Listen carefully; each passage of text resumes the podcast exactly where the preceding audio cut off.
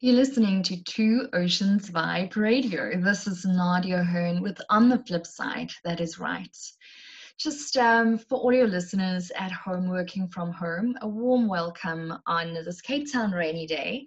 Um, hopefully, we switched over a little bit in terms of weather because I believe Joburg, you guys have really been um, in isolation a little bit, but also had some rainy weather. So we're sending you some sunshine, and I think we will take a little bit of the rain. So today's guest um, is Brett Field, who is the Innovation Officer at um, Fed Group. Welcome, Brett. Good morning. Thank you. I just wanted to, the Chief Innovation Officer at Fed Group, so sorry about that, let me get it right.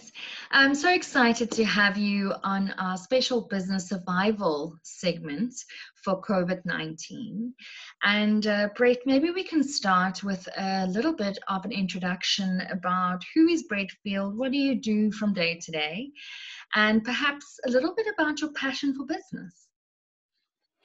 Uh, sure. So I um, head up innovation at uh, Fed Group, and there is no such thing as a normal day uh, in innovation. As soon as days start becoming normal, it really just uh, is a trigger for me to shake things up and make sure that we're, we're thinking differently again.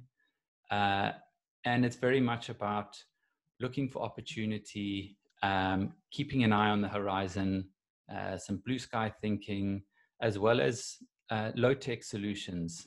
Um, innovation often gets misunderstood as only being uh, high tech. There's often low tech solutions to complex problems. Um, so it's a very mm-hmm. broad range of, of thinking, and, and it's a it's a thinking philosophy. Uh, and beyond that, uh, I've I've been an entrepreneur my whole life. I've I grew up with uh, within a entrepreneurial family, and um, my uh, entrepreneurial spirit started to poke its head out in in early primary school, and a number of businesses throughout uh, school and and college, and um, still today I've got a, a pretty wide portfolio of uh, business interests Perfect. Brett, um, yeah, I love your take on innovation. I think also there, there it can, it has so many sides to it, um, and I think that is definitely what I take out from what you've said. Moving into um, what I'd love to speak to you about, and um, obviously the main topic of our, our segment here is about how businesses can empower themselves to, um, you know, number one, deal with what's at hand and being accountable as business owners to our businesses and what we've built um, I believe, the people that work with us um, and what that looks like. But then I mm-hmm. think also not just to maybe look at the immediate, but also how we can maybe change our thinking and become a little bit more innovative in terms of how to survive as business owners. So perhaps we can just start off um, with looking at the current um, lockdown uh, matter of COVID 19 and in your um, experience, um, what you have seen currently. I know that you're involved in, a, in quite a few different business segments. Um, and perhaps you can shed some light and highlight for us um, what you've been experiencing and seeing. Yeah, I think when when we talk about black swan events, uh, we always hope that they they stayed theory. Um, and now that we find ourselves in one, there is a common theme between large, medium, small, and micro businesses. And that simply put is panic and anxiety. Um, it's caught everybody by surprise globally. And I think the the very first step is to get a hold of of the anxiety and the panic because no good decisions come out of panic. Um, so once people start to just get a handle of of the situation, it is the situation. Uh, work out what you can change, what you can't change, and what those have in terms of an effect on your business and list your priorities. Um, for us, it's always been our people and our people goes internally and externally, both clients and and staff. Um, they're also uh, in in in the same boat, both sides. So, uh, talking to them, understanding how it's affecting their business. Uh, could, can you help them? Understanding your staff, what's what's hitting them the hardest, where where their anxieties lie, and then once all of that thinking starts to come into alignment, uh, positive uh, decision making starts to happen, and then we can we can look to what we have to do now, and then look to um, some kind of forecast where this is all going to land, uh, and then I guess there my my caution to most is that there's this um, idea going around uh, in the media, specifically around this is the new normal and the world will never be the same again. And I guess my caution there is to not be too quick to completely change your business on this idea that um, the world will never be the same. And if you do make changes, also ask yourself the question is will this new business uh, strategy or construct that you create still work if the old normal comes to be the reality again Absolutely. I think that there there is a lot of innovation happening, um, but one also obviously needs to evaluate the cost associated to making some massive changes um, in terms of digitalizing services and business. And I think it's pretty much, Brett, if I look at it, um, there's the component of what may work during lockdown um, and what may work um, just after lockdown, and then what may work after the period of maybe seeing through the virus where people stop social social distancing to some degree or, or that lessens.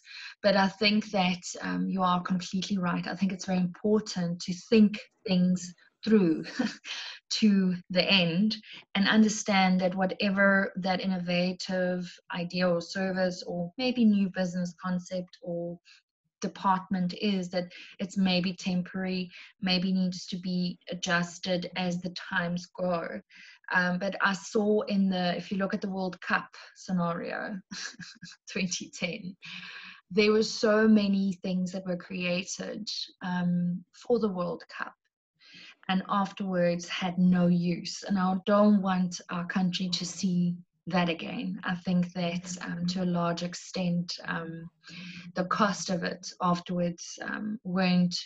I, I'm not saying it wasn't at all worth the opportunity and the exposure we got internationally, but from a business perspective, I know of many, many business owners that afterwards um, had a massive loss because they they were just thinking World Cup they weren't thinking beyond that. Yeah, I think that's, that's a really great point that you've, uh, and, and great example that you've used here.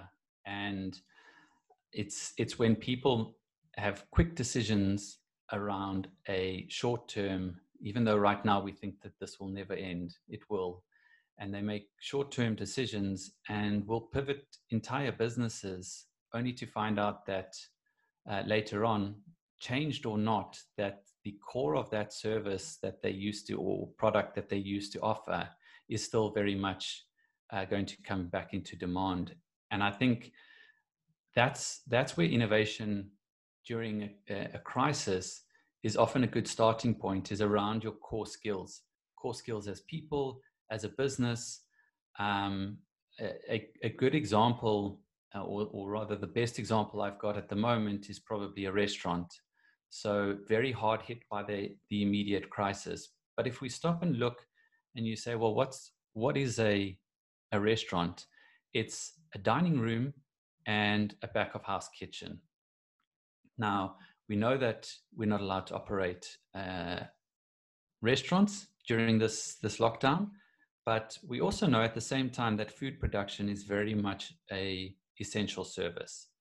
So I think there's scope to approach government with the idea that you're going to run a kitchen for meals, not not um, takeaway, but uh, food production, uh, frozen meals, or something like that, that falls within the, the guidelines of an essential service, and then run around your core skill, which means that afterwards you may wish to keep frozen meals as a core uh, product or a, or a product line afterwards, but you can also drop it without having actually made any significant change to your business that will affect you negatively.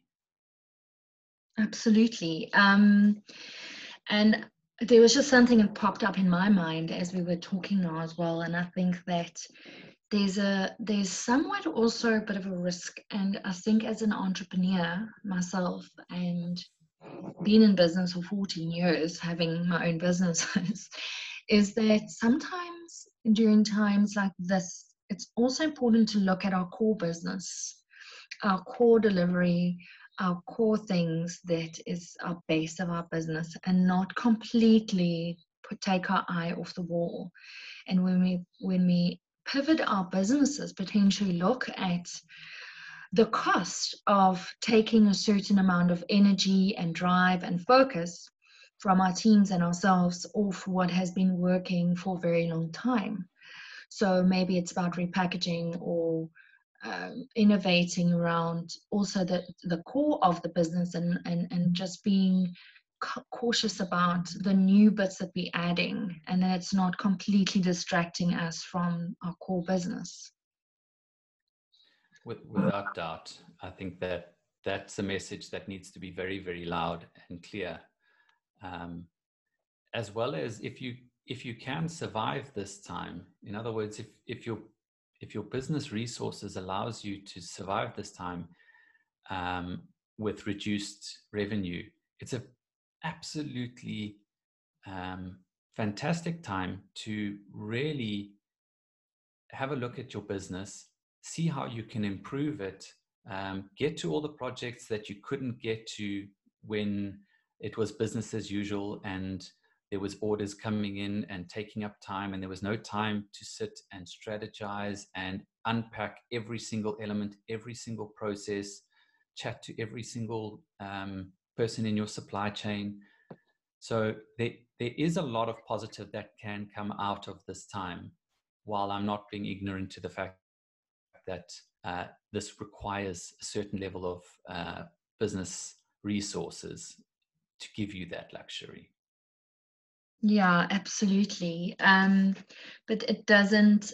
And, and saying that, it's it's more of a, a tidbit than a warning or don't be innovative and don't you know don't allow um, the creative thinking around how things can be changed because one obviously can't have the black hat and the white hat on all at the same time and the green hat and the but to just shift through those phases and to look at whatever we are doing at in those different um how can i put it in that with that filter um, rather um, than just kind of oh great idea okay action action action and there must be action uh, but at the same time, um, there is also a risk for our current businesses um, and the sustainability thereof.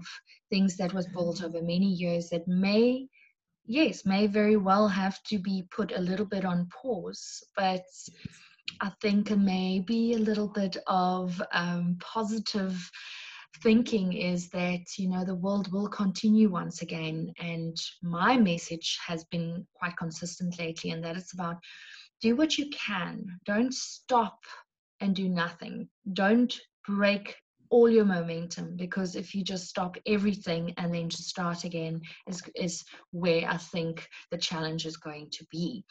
Brett, um, really enjoying our chat, and I, I think the next um, part before we wrap up, I'd like to hear your more of your insights um, and recommendations of how businesses um, can move forward, maybe post lockdown or thereafter, and then we can maybe look at you sharing your contact information. Sure, I think um, if people get around the idea that you can innovate within your business and you don't have to necessarily innovate your business, so you don't have to um, completely pivot. You don't have to uh, change everything about your business. Innovation, like I said before, is is a thought philosophy. So thinking innovatively and and having uh, innovation strategy. So um, it might be laying out different scenarios. What do you what are you predicting could happen in your industry, in the societies and target markets that you serve? Uh, how how are other people doing it? And then finally, one which is a very low tech uh, look on innovation and business strategy, which has come to me, yeah, uh, that we find ourselves in a, a, black swan or one in a hundred year event, uh, is to go and seek out the old and wise. We're very quick to jump onto Google and social media platforms and all of this to seek out advice, and yet um, people in their their 70s are quite literally sitting there with untapped knowledge in terms of how you know these are these are people that have lived through uh, crises before. They were there when post-war or they heard the stories from their parents firsthand of how they how they got out after world war ii and how business and society reacted. And having a chat with these people i think would go uh, a very long way to any entrepreneur to get a a nice balanced view of how this plays out and where this lands, and then to bring that uh, as a base on which you then look at what what is society today with that sort of base knowledge of of what has happened in the past firsthand.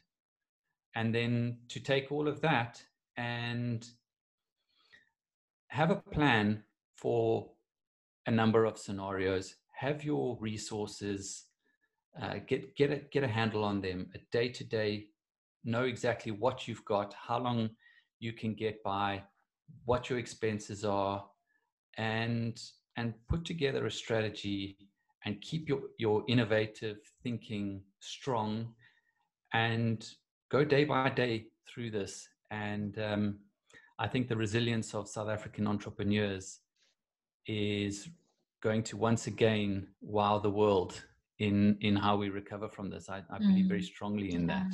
I, I, I do as well, and I think a lot of what um, some of the feedback that I've been getting is like we in South Africa, as I've been talking to some of our business associates in different countries, and they go, South Africa seems to be very optimistic, and I was like, I think it's just who we are.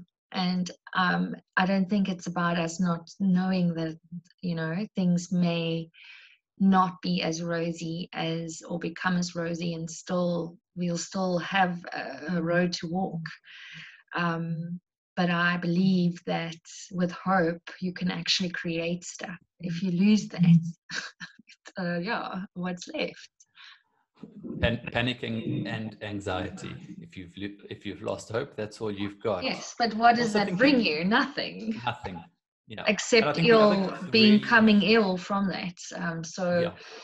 For me, that um, has no value. So I'd rather be hopeful and live in in La La Land for a bit if I have to, but rather be positive, um, and feel better than be miserable. yes, I think the other the other very cool thing that seems to be uh, coming out of this is an increase in overall societal uh, humility, and it, I think it's something that our countries craved, and I really hope it's something that gains keeps gaining momentum during and after this this crisis. Mm. And I think if it does, and the, the trends are definitely going that way, and long may it last because it serves everybody and it will go a long way to just how well we get out of this this crisis and how quickly we recover and to what extent we recover Absolutely, Brett. As we as we wrap up, is there one final um, little takeout you'd like to leave with the listeners, and just share your contact information for those that may want to follow you on social media or get in touch? Sure. Uh, I'm, go- I'm going to take this time to reiterate the point, which is um, to reduce the panic and phone somebody old and wise and have a very long and in-depth conversation and and one from a point of humility. And you will start you will stand to benefit exponentially from a single phone call. And then if anybody wants to get in touch uh, on social media is best drop me a dm uh, my handle is at brett uh, i am brett field uh, that's brett with a double t um, i am brett field Perfect. Thank you, Brett, once again for your time, your insights, and uh, really enjoyed our chat. And hopefully, we'll have you back on the flip side soon. Enjoy the rest of your week. And you. Thanks so much. Thank you.